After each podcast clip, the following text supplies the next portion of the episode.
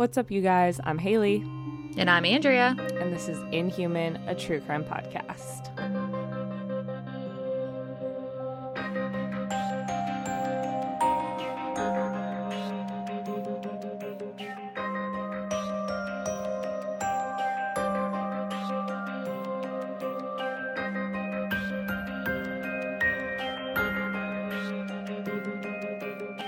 So I think we're just going to dive right into today's case. We are going to be covering a murder case that, of course, is absolutely horrific, but there's a bit of a twist slash a little bit of light at the end of the tunnel. So, okay, I'm excited to share this story with you guys today. Okay. Angela Marie Samota, who liked to go by Angie, was born on September 19th, 1964, to Frank and Betty Ruth Samota. She was born in Pennsylvania, and at some point, the family moved to Alameda, California, where Angie excelled in school and was an extremely friendly person. According to some sources, she was raised by a single mother, but I couldn't find that 100% confirmed, but I believe at some point she was. After graduating high school, Angie enrolled at Southern Methodist University in Dallas, Texas, where she was studying computer science and mechanical engineering. Dang, girl. Which is, yeah. And especially back then, like in the 80s, a woman oh, studying oh, yeah. computer science and engineering was like, trailblazer. You go, girl. Yeah. In college, Angie was very focused on her studies, with classmates recalling that she would often be up late studying but she was also very social. She was part of the Zeta Tau Alpha sorority and was the social chairman of the sorority. And she was like described as a social butterfly.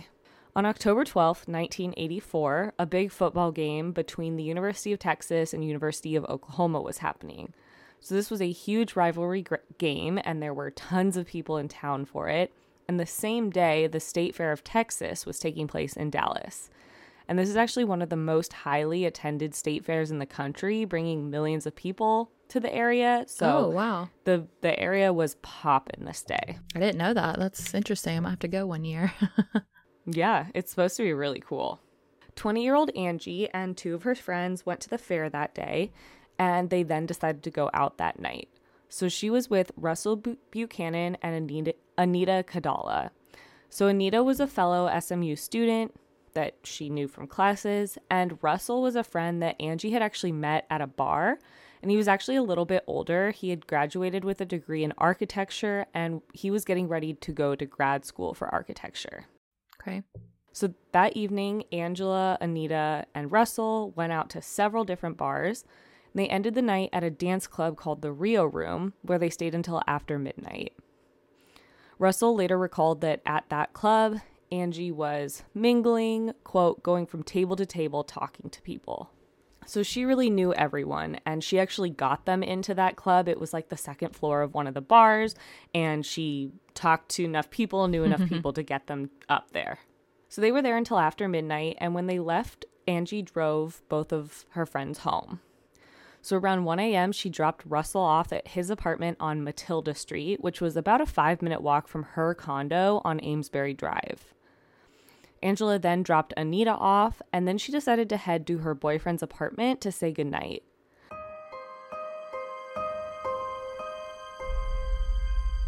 At the start of the year, I always have the best intentions, and this year I am very focused on eating balanced meals to keep myself and my growing baby healthy. And checking off eating well this year is super easy thanks to Daily Harvest.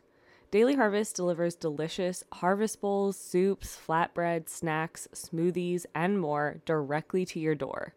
With nourishing and easy to prep options, I never have to think twice about what to eat for my next meal, snack, or dessert. Everything stays fresh in my freezer until I'm ready to enjoy it. This helps me reduce time, stress, anxiety, and food waste. This has really helped me stay on track and makes my life so much easier. Well, as a super busy mom myself, I'm always looking for ways to make mealtime easier too, and Daily Harvest comes through for me when I need them the most. Recently, I tried their harvest bowls and I got the sweet potato and wild rice hash. And not only was it delicious, it was also very filling. But Of course, afterwards, I needed to top it off with something sweet, and the raspberry and fig bites did the trick. I'm super excited to try their smoothies next because your girl loves her some smoothies. We are so excited that today's episode is sponsored by Daily Harvest.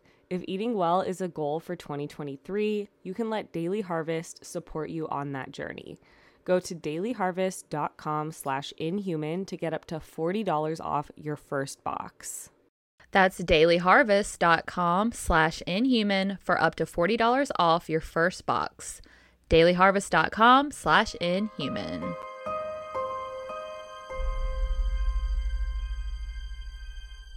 So her boyfriend was Ben McCall, and he was a construction site manager, and he was a bit older than Angie, but they had a good relationship, and Angie's friends all liked him. Ben did not go out with Angie and her friends that night because he had an early morning at work the next day. So Angie wanted to go say goodnight. So she drove over to his apartment. They did so, and then she headed home. Okay. At 1:45 a.m., Ben got a call from Angie's condo. Now keep in mind, this is the 80s, cell phones very Obsolete. you know, yeah, not a lot of people had them, so she was home by now and Angie was calling from her condo. So this woke Ben up and he was very confused at first with what Angie was saying, not understanding, kind of like she was talking in code. And eventually Angie said to him, "I need you just to just talk to me. I'm freaked out." oh no. So Angie then told him that there was a man in her condo that had asked to use the phone and the bathroom. What? So he was in the bathroom as Angie was calling Ben, and she basically called him to feel safer, you know, feeling like Right. if she was on the phone with someone, she'd be a little bit safer. Yeah, like if something happened, he could call for help. Exactly. So Ben asked if the man was inside the condo when she got home or if she let him in, but it was unclear. Although through the investigation, it sounds like she did let him in after she got home. Oh.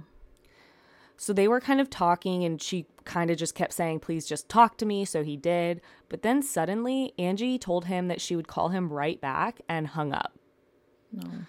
So Ben waited a hot minute to call her back. And he, when he did, Angie did not pick up the phone. So he immediately got into his car and drove over to Angie's condo. When he got there, he was knocking on the door, no answer. The door was locked, so he couldn't get inside. But thankfully, because remember, this is the 80s, cell phones weren't very common. Right. Ben actually had a very early generation car phone because of his job as a construction site manager. Nice. So he was able to call the police, and 911 was not really commonly used back then. So he actually had to call information and then was connected to the police. At 2:17 a.m., just about half an hour after Angie first called Ben when she got home, police arrived at the scene. So the officers began knocking on the door, but still they got no answer. So they contacted the condo manager to open the door. And when they got inside, they found a horrific scene. no. Angela Samota was naked, lying on her bed next to a giant stuffed bunny.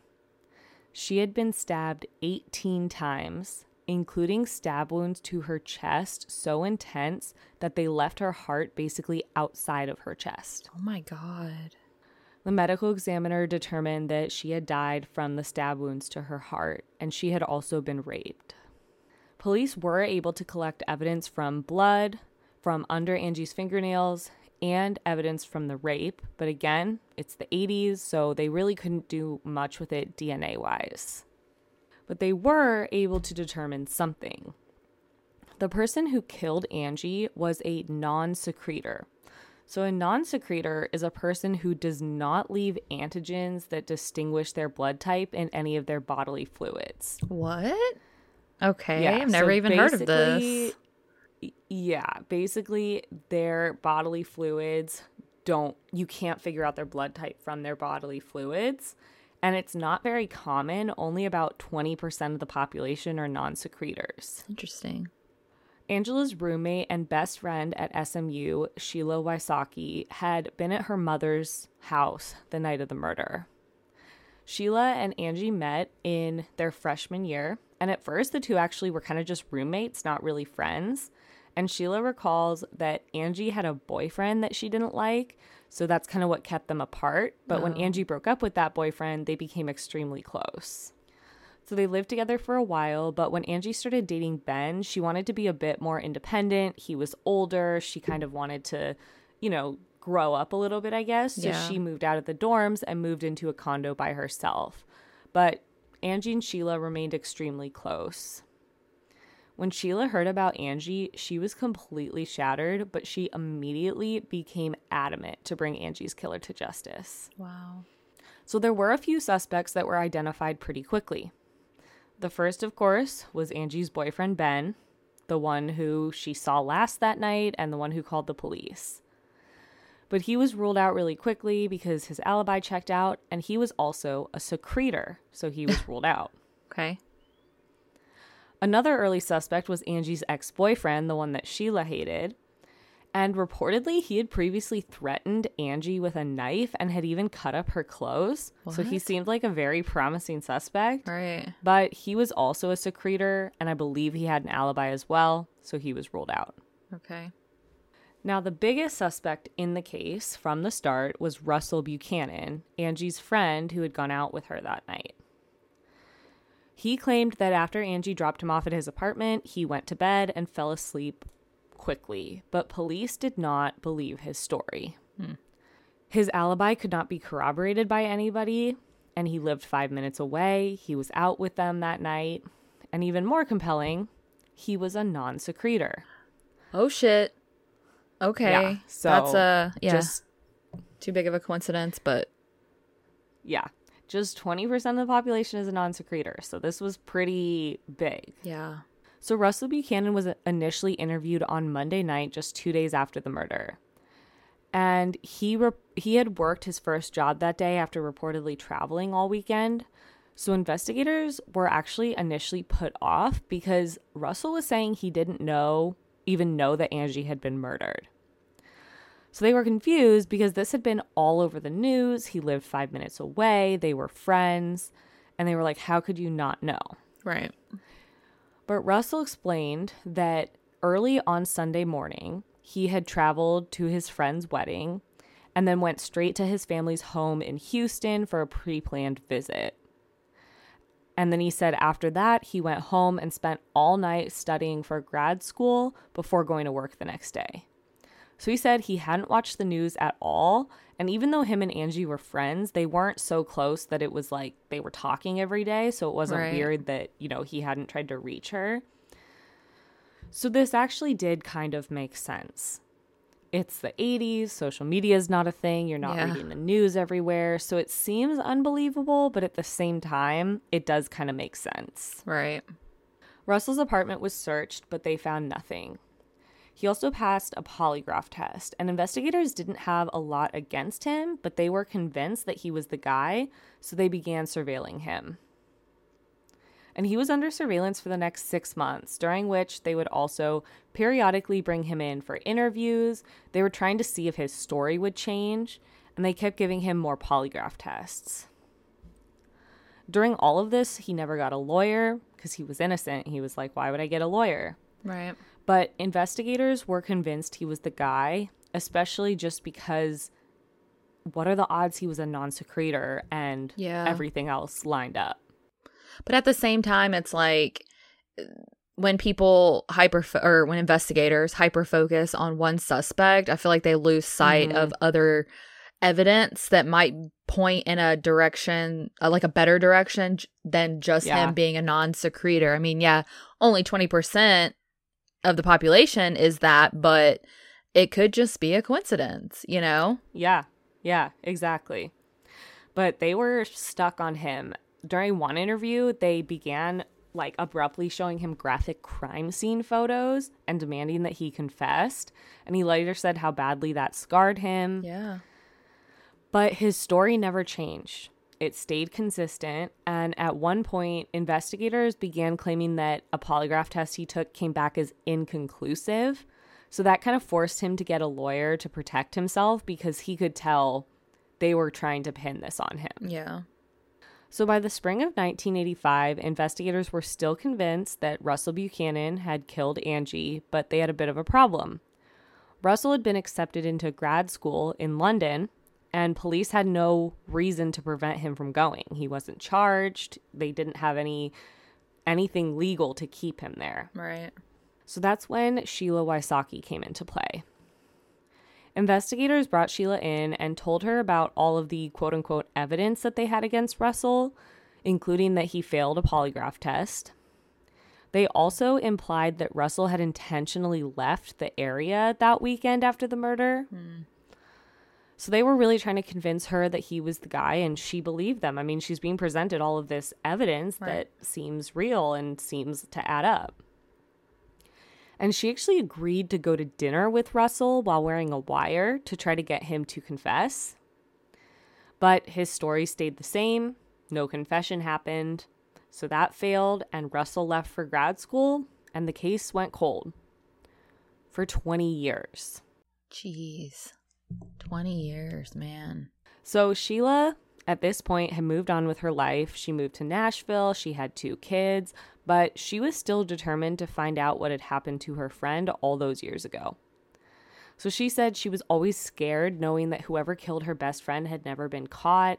And this had totally changed her life. She never went back to college after this happened. And she just always was trying to figure out what happened to Angie. Yeah. And Russell was still her prime suspect. He had finished grad school, he had moved back to Dallas, and he had actually started a successful architecture firm. And he was married, and while he was living his life, it was still haunted by this accusation and unsolved murder. In 2004, Sheila became started to become extremely frustrated about Angie's murder still being unsolved. Yeah. She said, quote, I did not like the fact that Russell got to be this big deal architect and live his life when he had taken the life of my roommate. That bothered me. Yeah.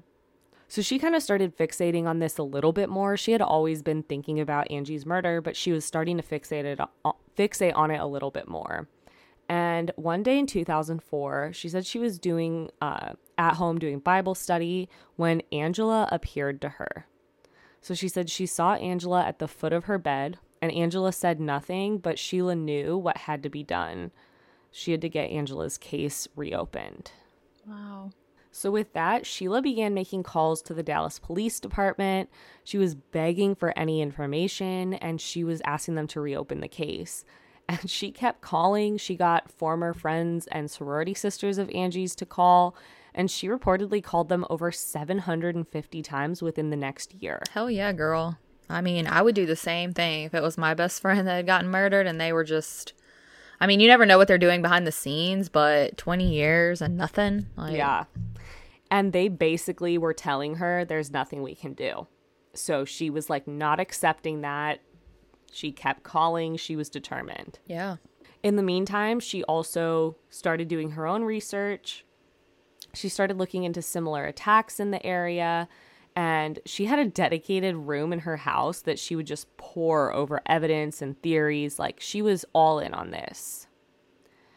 But because the Dallas Police Department wasn't really cooperating with her, she could not access any of the case files. So, because of this, she went and got her private investigator's license so Oh. that she could better access the documents and reports from the case. Wow. I read in one source that at some point her husband had made a comment, like after she had made some connection, he made a comment like, "Oh, you would be a great pri- private investigator," and then that's kind of what like sparked that idea in her mind. Yeah. She was like, checkmate. Yeah. So she ended up passing her test, becoming a licensed private investigator, and she began working on small, like, theft and cheating scandals with her neighbors to kind of build up her rapport as a PI. Finally, thanks to Sheila's badgering and hard work, in 2006, the Dallas Police Department reopened Angie's case and finally began talking to Sheila about the evidence. Now, initially, the Dallas PD told Sheila that the DNA evidence collected from Angie's murder had been lost when the police department had been flooded years earlier. Oh, Lord. This wasn't 100% not true, I don't think, and it's unclear if there was some evidence lost, but there was still enough evidence. Oh, good. So, Detective Linda Crum was the new investigator on the case, and she found that not all the DNA evidence had been lost, and there was enough for modern DNA testing. So, she began running the DNA against people in the area with a criminal record, and it took two years from the time she took over the case, but it was worth it because the DNA came back with a match. Oh my gosh, I have goosebumps all over my entire body.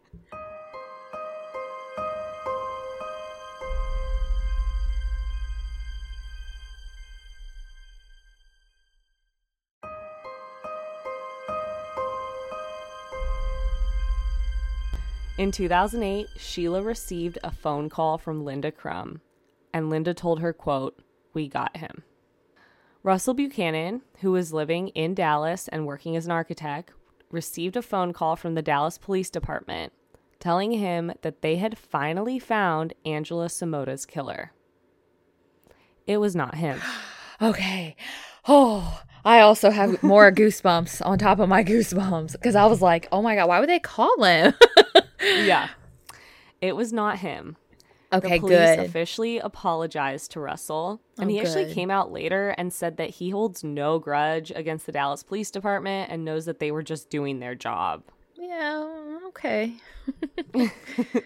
So when Detective Crum told Sheila the name of Angie's killer, she was in shock. No. She said, quote, I could feel my world turning upside down.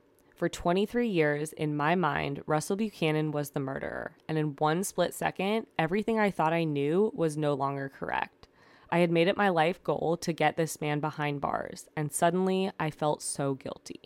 Well, it's not her fault though because the police literally led her with false Mhm. information, mind you, or maybe not false, but over exaggerated and and not factual information. Mm-hmm. So it's not your fault, girl. Yeah. But she was in complete shock when Detective Crum told her that the killer was convicted felon Donald Andrew Bess. Okay. And Bess had quite the legal record. In 1978, he was actually convicted of aggravated rape and kidnapping and was sentenced to 25 years in prison.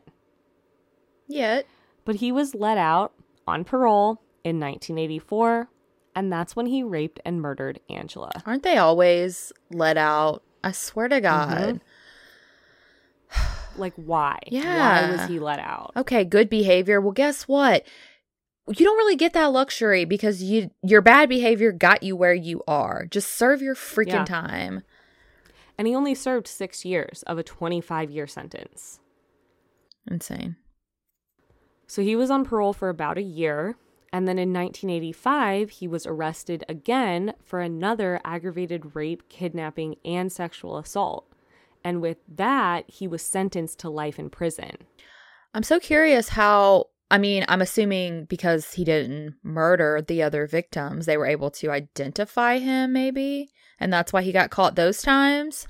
Yeah, I think that that's what happened. But why did he kill why did he kill Angie?